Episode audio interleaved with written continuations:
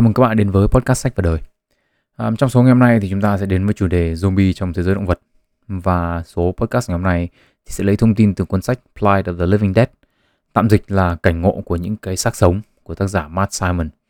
À, đây là cuốn sách nói về hiện tượng zombification, tạm dịch là thây ma hóa trong thế giới động vật. À, cá nhân tôi thấy đây là một cuốn sách rất là thú vị. À, tuy nhiên trước khi đi vào nội dung của số ngày hôm nay, tôi cũng muốn đưa ra một cái cảnh báo, đó là à, có một số đoạn tả trong cái podcast ngày hôm nay nó khá là thực tế và có thể nhiều người nghe thì thấy khá là kinh. À, tôi đồng thời tôi cũng sẽ để hết tất cả link của à, những cái hiện tượng mà tôi tả trong cái số podcast ngày hôm nay ở trong phần description.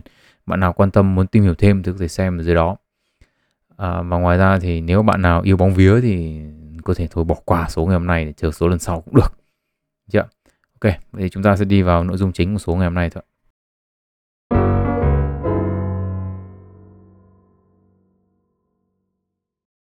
Um, zombie là một trong số ít những cái từ mà nếu mà bạn tra từ điển về ngôn ngữ như từ điển Oxford hay là từ điển Merriam-Webster ấy, thì các bạn sẽ tìm được những cái định nghĩa không giống nhau một cách hoàn toàn. Um, zombie theo từ điển Oxford ấy, thì được định nghĩa là một người đã chết và được làm sống dậy thông qua ma thuật. Và từ điển này ấy, thì chỉ ra rằng đây là những từ mà được sử dụng trong những cái câu chuyện ma hoặc là những cái chuyện tôn giáo ở một số vùng ở châu Phi và vùng uh, biển Caribe. Từ điển Merriam-Webster ấy, thì cũng cho rằng đây là những người được hồi sinh bởi những năng lực siêu nhiên, nhưng mà bổ sung rằng đây là những người không có ý chí và cũng không có khả năng nói. À, tuy nhiên ấy, trong ngôn ngữ hàng ngày chúng ta hay nói với nhau ấy, thì từ zombie thì đơn thuần là để à, chỉ ra những cái thực thể mà chưa chết hẳn, mà có thể nói là vẫn còn à, vương vấn hồng trần đấy. Đơn giản là chết mà vẫn sống thì có hai kiểu, đúng không ạ? Tức là chết xong rồi được hồi sinh, hoặc là đang sống thì bị là cái gì đó làm cho sống dở, chết dở. À, từ điển ấy thì nói về kiểu thứ nhất. Còn phim Hollywood ấy, thì hay làm về kiểu thứ hai. À, nhưng mà trong số ngày hôm nay ấy, thì chúng ta sẽ nói về những hiện tượng tương tự như thế trong thế giới động vật. Tức là ở đây có nghĩa là sống dở và chết dở. À, cá nhân tôi thì cho rằng là những hiện tượng này nó còn thú vị hơn rất là nhiều so với những cái phim ảnh mà chúng ta được xem. Và để chứng minh cho cái luận điểm này ấy, thì đầu tiên chúng ta sẽ đến với loài có tên khoa học là Ampulex Compressa. À, cái tên tiếng Việt của nó thì cũng mỹ miều không kém, là Tò vò ngọc lục bảo. À, trong khi con người chúng ta, hoặc là ít nhất là tôi, à, thì khá là sợ mấy con rắn này. Vì mấy cái con vẹo này chúng nó vừa vừa chạy đột ngột, đang đứng yên chạy vù cái, xong lại còn mà chạy nó còn nhanh, xong nó còn biết bay. à, Thì tò vò ngọc lục bảo ấy, thì lại vô cùng yêu quý cái loài động vật này, à, vì đây là loài rắn, là điều kiện cần có để à, tò vò ngọc lục bảo có thể duy trì nòi giống của mình. À, thế thì, thì tôi ở đây tôi cũng muốn tả lại cho các bạn à, na ná nguyên văn những cái gì mà tác giả tả trong sách về cách duy trì nòi giống của của tò vò ngọc lục bảo. À, các bạn tưởng tượng là một chú rắn đang à, chạy bộ tập thể dục buổi sáng thì đen đủi gặp ngay một chị tò vò ngọc lục bảo đang à, nấp trong bụi rình rập. À, chúng ta là những người quan sát ấy, thì biết được đây là một chị, là bởi vì tò vò ngọc lục bảo cái ấy, thì chịu trách nhiệm chính trong việc duy trì nòi giống. Và nó khác so với con đực ở chỗ là nó có thêm một cái ngòi ở, ở mông. Đấy, để, để dùng cái vòi để đâm. à, Thế thì khi mà chú rắn chạy thể dục đến gần bụi rậm ấy, thì chị tò vò này lao ra, đâm thẳng cái ngòi của mình vào giữa ngực chú rắn. à, Thế thì ngực chú rắn ấy, thì là nó nằm ở khu vực uh, giữa hai chân trước. Dành cho bạn nào quan tâm là ngực của rắn thì nó nằm ở đâu. Thế thì uh, lần đâm đầu tiên này ấy, thì làm tê liệt hai chân trước của chú rắn và khiến cho chúng, chú ta là không thể chống cự được. À, thế nhưng mà khi mà trong quá trình mà thuốc nó chưa ngấm ấy, thì chú rắn này vẫn chống cự như bình thường. Thế thì à, trong cái quá trình chú rắn dãy dụa ấy, thì là chị tò vò này rút ngòi ra và đâm lần thứ hai. Và lần thứ hai đâm này là thẳng vào não. Thế thì sau khoảng một vài phút ấy, thì chú rắn là không còn chống cự nữa, mà là bắt đầu tự làm sạch bản thân. Giống như là mấy con mèo nhà ấy, mà chúng ta hay chúng ta hay nhìn thấy chúng nó làm ấy, tức là uh, lấy dâu, lấy chân bỏ mồm xong rồi liếm liếm ấy. Thế thì khoảng mười phút sau cái cuộc tấn công chớp nhoáng ấy, thì chị tò vò lại gần chú rắn. Ở đây thì tùy từng cái video mà các bạn xem thì nó có thể có hai trường hợp. Một là chị tò vò chẳng làm gì cả và kéo chú rắn đi luôn. Và trường hợp thứ hai ấy, thì là cái chị tò vò này cắn đứt hai bên râu ra và, và hút cái chỗ máu nó chảy ra ấy. Thì đây là cách mà chị tò vò lấy lại cái phần năng lượng mà đã mất trong cái quá trình là đánh nhau với chú rắn ấy. Thế thì dù cắn đứt hay không cắn đứt ấy, thì chị tò vò này sẽ cắn vào cái phần gốc của râu của con rắn, của chú rắn này và kéo chú rắn này đi. Nếu mà chú rắn không đi theo ấy, có nghĩa là thuốc lần thứ hai đâm nó vẫn chưa ngấm hết. Thế thì khi mà thuốc nó ngấm hết ấy, thì chị tò vò này kéo chú rắn đi đâu chú cũng sẽ đi theo. À, ở đây thì chị tò vò kéo chú rán đến một cái hầm mộ cho chú là chị đã đào sẵn rồi. Đấy, sau khi chú rán nằm yên trong hầm mộ rồi ấy, thì chị tò vò mới đẻ một quả trứng lên phần bụng của chú rán. Sau đó là đi kiếm đá, kiếm củi, kiếm cành cây là lấp cái mộ đó lại. Thế thì ấu trùng tò vò nở ra từ quả trứng ấy, thì sẽ đâm xuyên qua bụng và hút máu của chú rán. Sau khi hút hết máu rồi ấy, thì ấu trùng tò vò chui vào cơ thể chú rán và coi như là sơi nốt chỗ lục phủ ngũ tạng còn lại đấy, chừa mỗi cái hệ thần kinh trung ương ra để đảm bảo là chú rán này vẫn còn sống. Thế thì um, sau khi mà ăn sạch chỉ còn lại cái xác trống không thôi ấy, thì một chú tò vò lớn sẽ chui ra, đào đường ra khỏi hang và sống cuộc đời tò vò của mình. Ở đây thì tôi cũng sẽ để link cho các bạn là trong phần description để bạn nào mà uh, nghe lời tôi tả nó chưa đủ hấp dẫn thì có thể xem thêm để tăng độ hấp dẫn. Thế thì uh, sau khi tác giả nói về tò vò ngọc lục bảo ấy, thì ông có đưa ra một cái luận điểm mà tôi cho rằng cần phải thiết phải nói ở ngay đầu podcast. Um, đó là việc mà thế giới tự nhiên ấy là một cái nơi rất là khủng khiếp và tàn ác nếu mà chúng ta nhìn nó dưới góc độ cảm xúc của một con người. Tuy nhiên ấy, đây là bản chất của thế giới tự nhiên.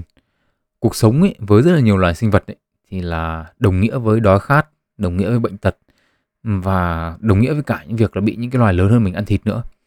Kể cả những cái loài động vật đứng đầu nhiều chuỗi thức ăn như là sư tử hay là hổ thì cũng phải đối mặt với các cái loại ký sinh trùng khác nhau này, những cái vấn đề như là cạn kiệt thức ăn hay là hạn hán. À, và cái việc thây ma hóa, tức là zombify trong cái thế giới tự nhiên này ấy, thì cũng có thể nhìn dưới góc độ là một số loài động vật nó chuyên môn hóa để có thể tồn tại bằng cách sống dựa vào các cái loài động vật khác và đảm bảo cái việc duy trì nòi giống trong một cái thế giới nó rất là khắc nghiệt. Um, để hiểu được cái sự chuyên môn hóa này thì chúng ta sẽ quay trở lại với tò vò ngọc lục bảo. Nếu mà các bạn còn nhớ quá trình tôi kể ấy, thì chị tò vò đâm chú rán tổng cộng là hai lần với hai liều thuốc khác nhau. Liều đầu tiên ấy, thì là làm tê liệt chú rán, nhưng mà liều thứ hai ấy, thì có công dụng khác. Và cái liều thứ hai này thì có cái độ phức tạp rất là cao. À, mặc dù còn nhiều vấn đề mà chúng ta chưa biết, nhưng mà các nhà khoa học ấy thì chỉ ra được hai yếu tố. Một ấy, là trong cái liều thứ hai ấy, thì có chất có tác dụng giống như là chất dẫn truyền thần kinh dopamine. Biểu hiện của chú rán ấy thì có xu hướng giống như là những người nghiện khi mà bị phê thuốc. À, cái hiện tượng phê thuốc này ấy, thì nó xuất hiện khi mà một lượng lớn dopamine được sản sinh trong não. À, và chính vì thế đâm ra là các nhà khoa học nghi ngờ rằng là cái liều thứ hai ấy, có một lượng lớn dopamine được đâm trực tiếp vào não à, và gây ra những cái biểu hiện giống như là những người phê thuốc. Yếu tố thứ hai ấy, là trong liều thứ hai này ấy, thì cũng có rất chất dẫn truyền thần kinh GABA. GABA ấy, thì có tác dụng ức chế hoạt động của não. Hoạt động của GABA ở người thường ấy, thì diễn ra sau quá trình uống rượu. À, ngày trước thì tôi cũng đã từng viết về cái hoạt động của GABA trong một cái bài viết trên blog về rượu. À, tiếc là giờ cũng không còn nữa. Bài viết đó thì khá là nặng về mặt à, khoa học. GABA ấy, thì có tác dụng là ức chế hoạt động thần kinh não của chú rán và nó gây ra hiện tượng tương tự như là việc chú rán đang ngủ và mất đi khả năng kiểm soát các hoạt động của bản thân để cho ấu trùng tò vò muốn làm gì thì làm, muốn ăn cái gì thì ăn. Ở người ấy, thì GABA cũng có thể gây ra ức chế não và gây hiện tượng buồn ngủ sau khi uống rượu. À, tóm tắt lại thì mặc dù là còn nhiều điều chúng ta chưa biết, nhưng mà về cơ bản ấy, thì tò vò ngọc lục bảo tiêm vào người chú rán hai mũi. Một mũi đầu tiên thì làm tê liệt phần thân trước để chú rán không thể chống cự, và mũi thứ hai ấy, thì làm cho chú rán rơi vào trạng thái uh, mê đắm như là người nghiện thuốc ấy. Và sau đó là ức chế thần kinh khiến cho chú rán rơi vào trạng thái tương tự như khi đi ngủ và mất kiểm soát bản thân. Từ đó dẫn đến việc là chú rán để nguyên cho tò vò con phát triển à, bằng cách tiêu thụ cơ thể của mình. À, bạn nào mà có mối thù truyền kiếp với loài rán này trong nhiều năm thì có lẽ là nên nuôi lấy mấy bé tò vò ngọc lục bảo. À, một ví dụ khác tương tự là loài Dinocampus coccinellae. À, con này thì tôi không tìm thấy tên tiếng Việt nên chúng ta sẽ gọi nó là con Dinocampus. Về cơ bản ấy, thì nó và tò vò ngọc lục bảo thì cùng nằm trong bộ cánh màng trong thế giới sinh học. Dinocampus ấy, thì là một loài ong ký sinh. À, chúng thì không cầu kỳ như tò vò ngọc lục bảo, mà chỉ đơn giản là chúng đốt cho các bạn bọ cánh cam một phát là xong là bay đi luôn. À, phát đốt nhẹ nhàng này ấy, thì có trứng của Dinocampus. Nhưng mà khác với trường hợp của chú rán ấy, thì chú bọ cánh cam của chúng ta vẫn đi lại và hoạt động bình thường. Ấu trùng Dinocampus thì cứ lớn lên, cứ ăn dần nội tạng của chú cánh cam, để đến một ngày chúng đủ to để đâm thủng bụng chú cánh cam và chui ra ngoài. À, có một điều mà các nhà khoa học chưa giải thích được, đó là tại sao phải đến ngay trước khi ấu trùng Dinocampus chui ra ngoài cơ thể của chú cánh cam ấy, thì hệ miễn dịch của chú cánh cam mới kích hoạt.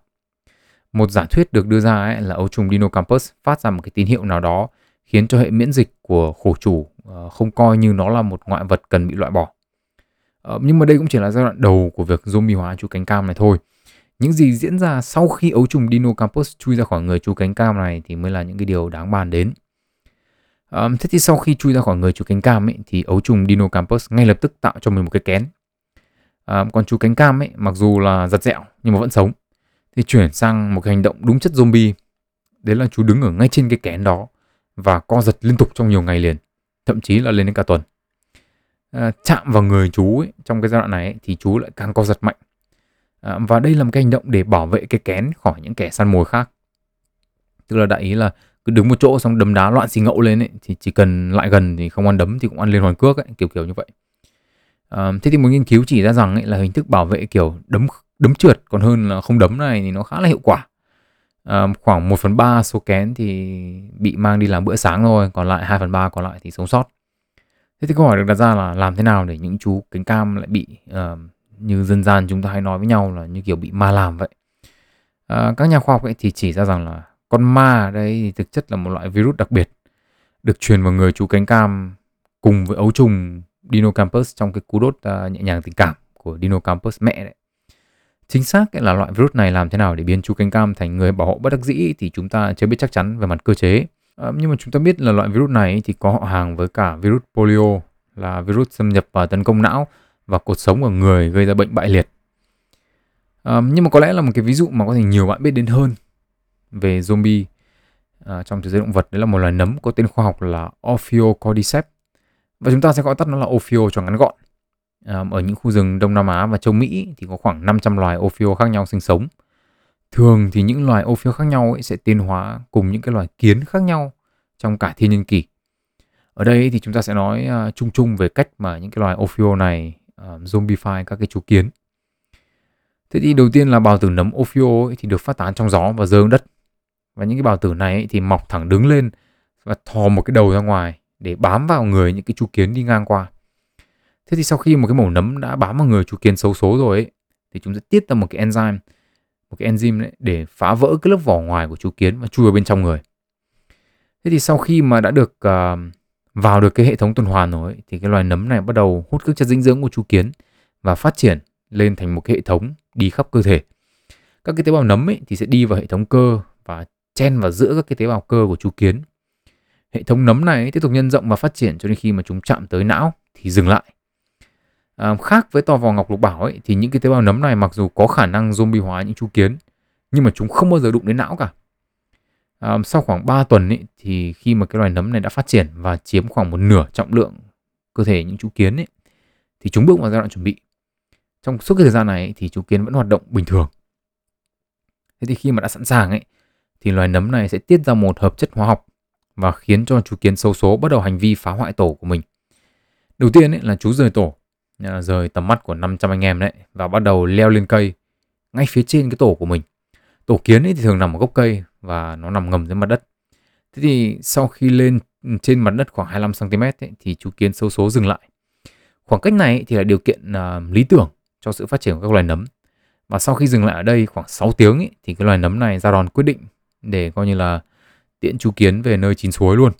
Sau đó là ăn nốt những gì còn sót lại của chú kiến.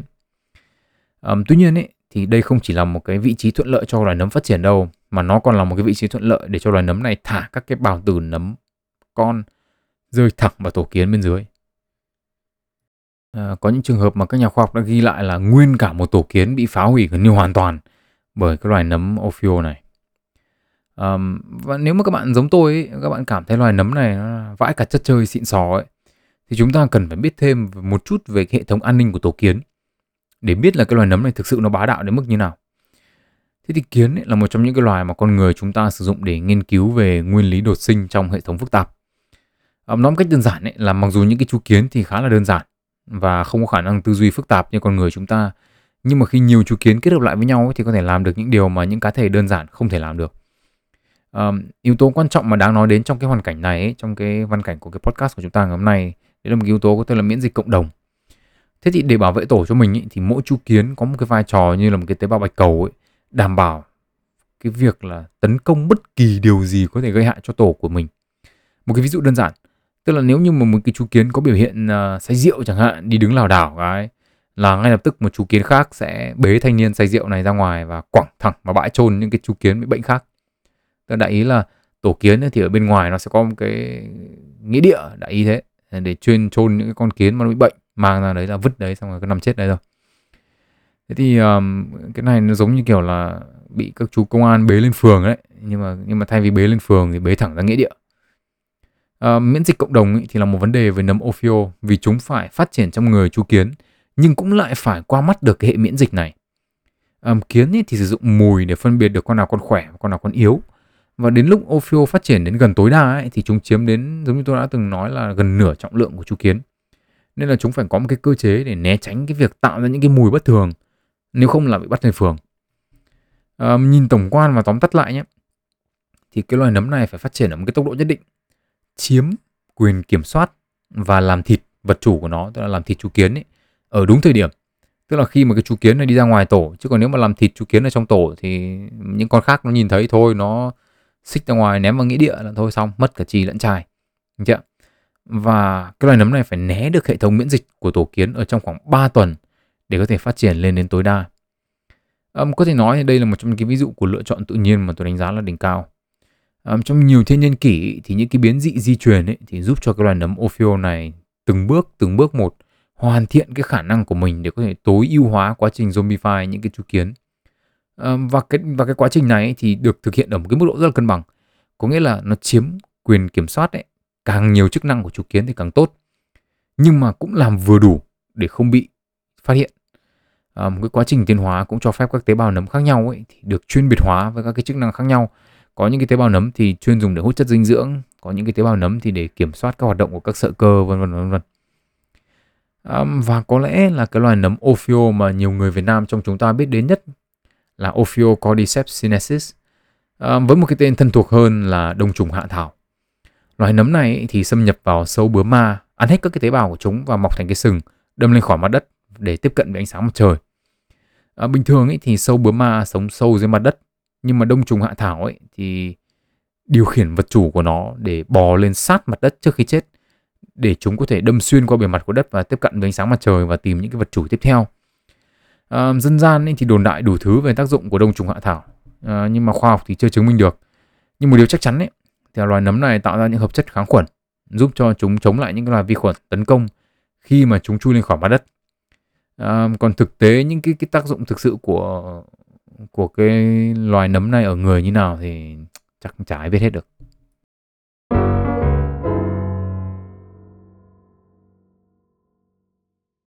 À, về cơ bản ấy, thì những cái loài zombie hóa, những cái loài khác ấy, thì đều được tính là các loài động vật ký sinh. À, điều khác biệt là thay chỉ vì thay vì chỉ ký sinh và sống nhờ việc hấp thụ dinh dưỡng từ vật chủ thôi, thì những loài động vật này thay đổi cả vật chủ của chúng. Um, trong trường hợp các loài ong ký sinh như tò vò ngọc lục bảo hay là Dinocampus và cả các loài nấm Ophio ấy, thì những cái loài ký sinh này hấp thụ chất dinh dưỡng của vật chủ cho đến chết. Tiếp theo ấy, thì chúng ta sẽ đến với những cái ví dụ hơi khác này một chút, tức là cũng làm việc giết cái vật chủ của mình để sinh trưởng và phát triển, uh, nhưng thay vì hấp thụ chất dinh dưỡng của vật chủ thì chúng uh, biến vật chủ thành mồi ngon cho những kẻ săn mồi khác, uh, và những cái kẻ săn mồi này ấy, thì mới là đích đến của chúng. À, đầu tiên thì chúng ta sẽ đến với một cái loài sâu ký sinh có tên là Dicrocoelium dendriticum, tên ngắn gọn và dễ nhớ hơn là sâu não. Trứng của loài sâu này ấy, khi mà ở trong người ốc sên ấy, thì sẽ bị đào thải qua những cái hạt nhỏ nhỏ trên những cái đường nhớt nhớt mà con ốc sên tạo thành khi mà nó đi đi qua. Kiến ấy, thì ôm những cái hạt nhỏ nhỏ này về nhà để ăn. À, nhưng mà thay vì bỏ vào nồi nước lẩu cho nó chín hẳn lên thì mấy ông kiến này cứ thế bỏ mồm vào nhai thôi. À, và trong cái uh, hạt nhỏ nhỏ này thì có rất là nhiều những con sâu ký sinh trong đấy. Thế thì con sâu nào mà bơi lên não chú kiến nhanh nhất ấy, thì được nhận chức vụ là lái chú kiến. Còn những con bơi chậm ấy, thì chờ trong cơ thể. Thế thì con lái chú kiến ấy, thì có nhiệm vụ là lái chú kiến ra khỏi tổ và lái thẳng vào mồm của những cái loài động vật nhai lại, như kiểu dê với cả cừu ấy. Thế thì trong bụng của mấy con nhai lại này là nơi duy nhất mà cái loài sâu này có thể phát triển. Phát triển xong đủ lớn ấy, thì chúng sẽ sinh sản và trứng của chúng thì lại theo phân ra ngoài. À, ốc sên thì lại ăn phân của mấy con nhai lại này và cái vòng tuần hoàn này thì cứ thế mà tiếp tục. À, một loài sâu khác ấy, thay vì làm nghề lái kiến ấy, thì chuyên môn hóa vào bộ môn uh, quảng cáo ngoài trời. Loài sâu này ấy, thì có tên khoa học là Leucochloridium paradoxum, à, tiếng Việt là giun dẹp khoang xanh. Đầu tiên ấy, là một chú ốc sên ăn phân của các loài chim có chứa trứng của cái con giun này.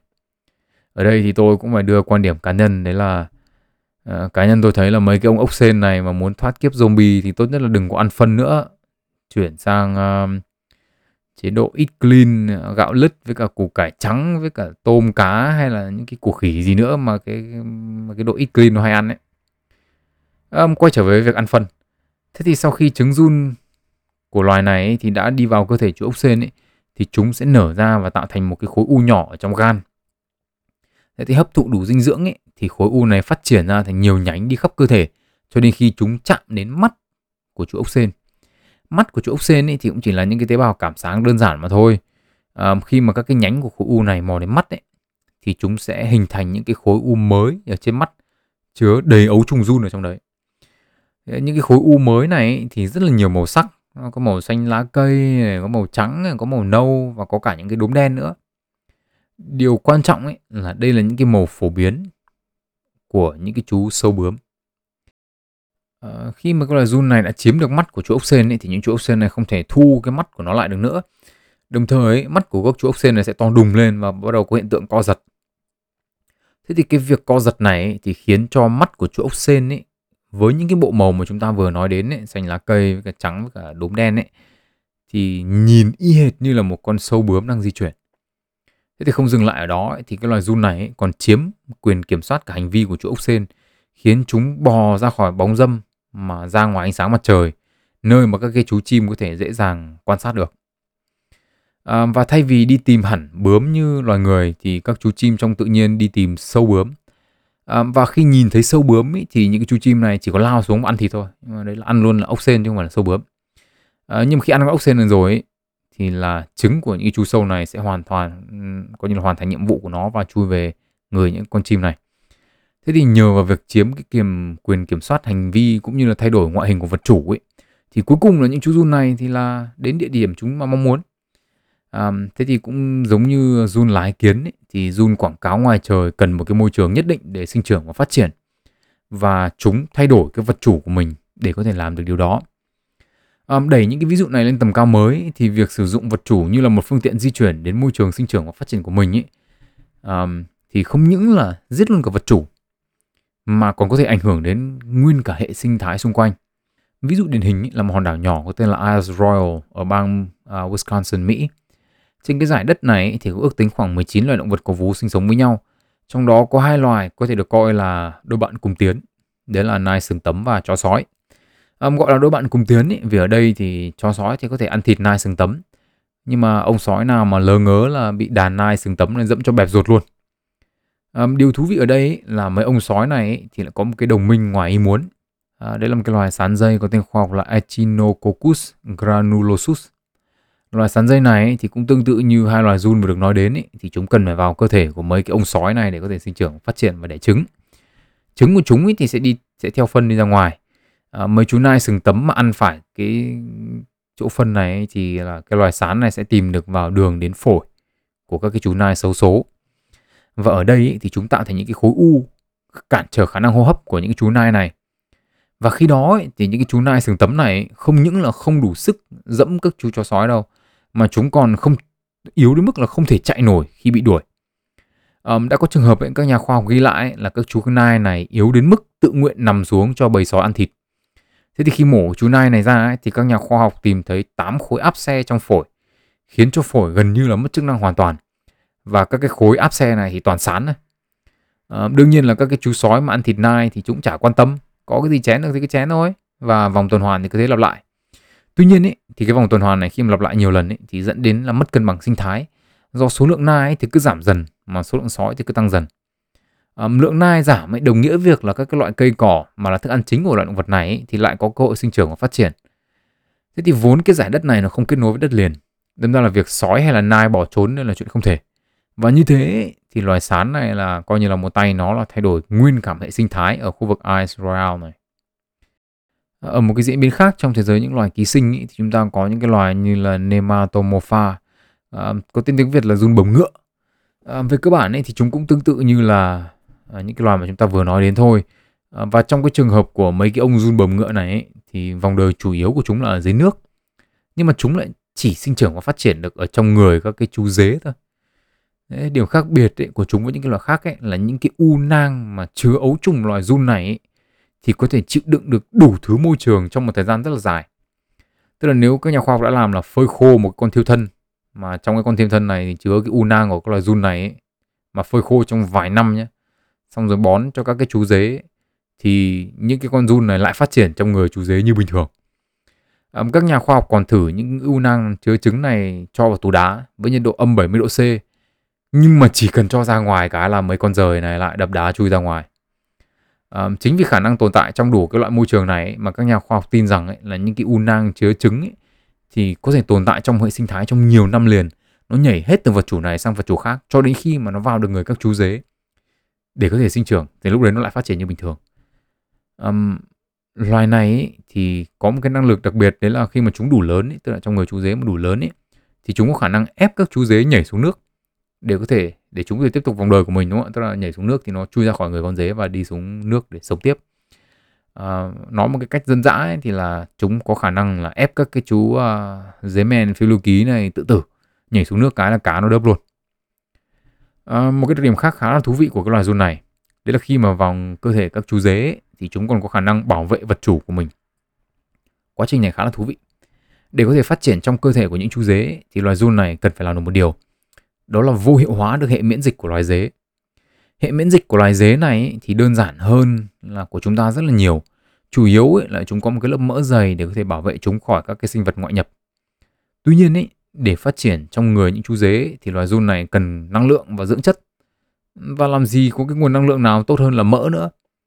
Chính vì thế trong quá trình phát triển ấy, thì việc tiêu thụ hết các cái tế bào mỡ của những chú dế này là một cái mũi tên trúng hai đích, vừa có năng lượng để sinh trưởng và phát triển, vừa giải quyết được hệ miễn dịch.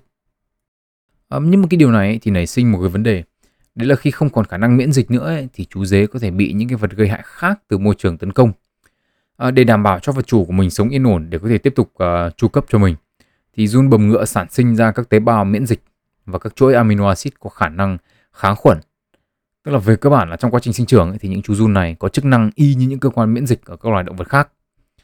À, ở người ấy, thì những cái hành vi mang tính chất đánh dấu chủ quyền tương tự, đấy là à, việc đeo nhẫn cưới và quản lý quỹ lương.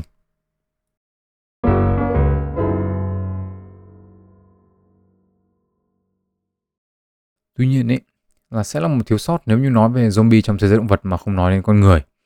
Nếu các bạn cho rằng ấy, chúng ta cần phải xem đến phim Hàn Quốc hay là phim Hollywood để thấy được việc zombify con người thì các bạn đã nhầm. Hiện tượng zombify hoàn toàn có thể diễn ra ở người, và ví dụ điển hình nhất và gần gũi với chúng ta nhất đó là bệnh dại. Bệnh dại ấy, ở những loài động vật có vú ấy, thì được gây ra bởi một loại virus có tên khoa học là Lyssa. À, virus gây bệnh dại này có một khả năng rất đặc biệt, đấy là thay vì di chuyển theo hệ thống tuần hoàn, tức là cụ thể như ví dụ trong người chúng ta chẳng hạn là hệ thống mạch máu ấy, thì chúng lại di chuyển trong cơ thể thông qua hệ thống thần kinh trung ương, và điểm đến của chúng ấy, là sau khi vào cơ thể ấy, là chúng sẽ đi theo các tế bào thần kinh đi đến cột sống. Sau khi đến cột sống ấy, thì chúng di chuyển lên não và sinh trưởng theo cấp số nhân ở đây, gây ra hiện tượng viêm não. Sau đó thì chúng di chuyển đến tuyến nước bọt và khiến cho người hoặc những cái động vật mắc bệnh dại này ấy, thì chảy dãi liên tục. Lý do ấy, thì vì đây là phương tiện di chuyển chính của chúng. Nước dãi được tiết ra bởi người hay là những động vật mắc dại ấy, thì chứa đầy virus Lyssa này. À, bất kỳ động vật nào mắc bệnh dại ấy, thì về cơ bản đều hóa dại, à, có nghĩa là hung hăng vượt mức và tấn công tất cả những gì nhìn thấy trong tầm mắt. À, mà khi tấn công ấy, thì phần lớn chủ yếu là răng ấy, thì vật chủ sẽ truyền những cái virus dại này sang những cái vật chủ tiếp theo. Những cái virus gây bệnh dại này ấy, thì không chỉ khiến cho vật chủ trở nên hung hăng quá mức đâu, mà chúng còn khiến cho vật chủ trở nên sợ nước. Cái việc sợ nước này ấy, là để đảm bảo cho vật chủ không rửa hết cái chỗ nước bọt, nước dãi hay là bọt mép mà chứa đầy virus đi. Việc sợ nước này ấy, thế là rất là dễ nhìn thấy ở người. Ở trong phần description ấy, thì tôi cũng có để link YouTube của một cái video được quay năm hai nghìn không trăm lẻ bảy của một người đàn ông bốn mươi tám tuổi bị dại và được chữa ở Bệnh viện nhiệt đới Trung ương Hà Nội. Ở đây thì các bạn có thể thấy được hành vi của người mắc virus dại khi mà được yêu cầu uống nước. À, tôi cũng sẽ để thêm một số cái link khác với những cái trường hợp tương tự để các bạn có thể xem qua và tham khảo. À, mặc dù bệnh dại là một bệnh có thể gây chết người, nhưng hiện giờ chúng ta đã có vaccine phòng dại. À, nên là nếu mà bị chó hay là mèo dại cắn ấy, thì các bạn hãy cứ bình tĩnh, à, rửa cái vết thương với nước và xà phòng rồi đến à, cơ quan y tế gần nhất. Um, tất cả những ví dụ mà chúng ta nói đến về những loài động vật có khả năng zombie hóa, những cái loài động vật khác ấy, thì nghe có vẻ như xa lạ, và nói một cách dân dã là tất cả đều nghe như kiểu yêu quái ấy. Um, trong cuốn sách ấy thì vẫn còn một vài ví dụ nữa mà tôi vẫn chưa nói đến, uh, như là những cái con hà có thể uh, thay đổi giới tính của những cái chú cua để phục vụ mục đích sinh sản và phát triển của mình, hay là những cái con sán có khả năng zombie hóa những cái chú sò và thay đổi cả hệ toàn bộ hệ sinh thái, uh, giống như là ảnh hưởng của loài sán dây ở trên uh, Isle Royale. Tuy nhiên, ấy, tất cả những loài này thì đều có điểm chung là chúng đều là những cái loài ký sinh. Và nếu bạn nào không biết ấy, thì các nhà khoa học ước tính rằng là hơn một nửa những loài động vật trên hành tinh xanh này là các loài ký sinh. Ở dưới góc độ này ấy, thì loài người chúng ta lại thuộc dạng thiểu số. À, và đương nhiên ấy, là chúng ta cũng sẽ là mục tiêu và phương tiện di chuyển của nhiều sinh vật khác nhau, à, như virus gây bệnh dại mà chúng ta vừa nói đến. À, bản thân việc chúng ta bị cảm cúm ấy, thì cũng là do virus gây ra, và chúng khiến cơ thể chúng ta đào thải bằng cách ho, tức là chúng ta truyền virus đó sang cho người khác. Virus uh, SARS-CoV hai um, gây ra COVID cũng có kiểu di chuyển tương tự. Um, dưới một góc độ nào đó thì đây cũng là một hình thức tạo ra những cái thay đổi nhỏ trong hành vi của vật chủ để có thể sinh trưởng, phát triển và duy trì nòi giống của mình. Um, ví dụ về bệnh dại ở người ấy, thì cho thấy là chỉ cần chúng ta là một phần của cái thế giới tự nhiên thôi, chúng ta vẫn sẽ có thể là nạn nhân của việc zombie hóa đến từ môi trường. Thế nhưng nếu những sinh vật ký sinh khác ấy, cần nhiều thiên nhiên kỷ để có thể tiến hóa và hoàn thiện khả năng zombie hóa một cái sinh vật đặc thù của mình ấy, thì có một sinh vật sống khác có thể hoàn thiện khả năng zombie hóa loài người chỉ trong vài chục năm. Tương tự như virus gây bệnh dại, quá trình zombie hóa này ấy, thì cũng được thực hiện thông qua những cái ảnh hưởng lên hệ thần kinh. À, loài sinh vật được nhắc đến ở đây ấy, thì chính là con người chúng ta. Nhưng mà đó ấy, là câu chuyện của số podcast lần sau. Nếu trong số podcast ngày hôm nay các bạn cảm thấy tin tưởng hơn vào câu khẩu hiệu ăn chín uống sôi, không để thức ăn làm nguồn gây bệnh, hoặc chỉ đơn giản là các bạn học được một điều gì đó, thì chào mừng các bạn đến với podcast Sách và Đời. Tên tôi là Nguyễn Tiến Đạo. Hẹn gặp lại các bạn ở số podcast tiếp theo và chúc các bạn một ngày tốt lành.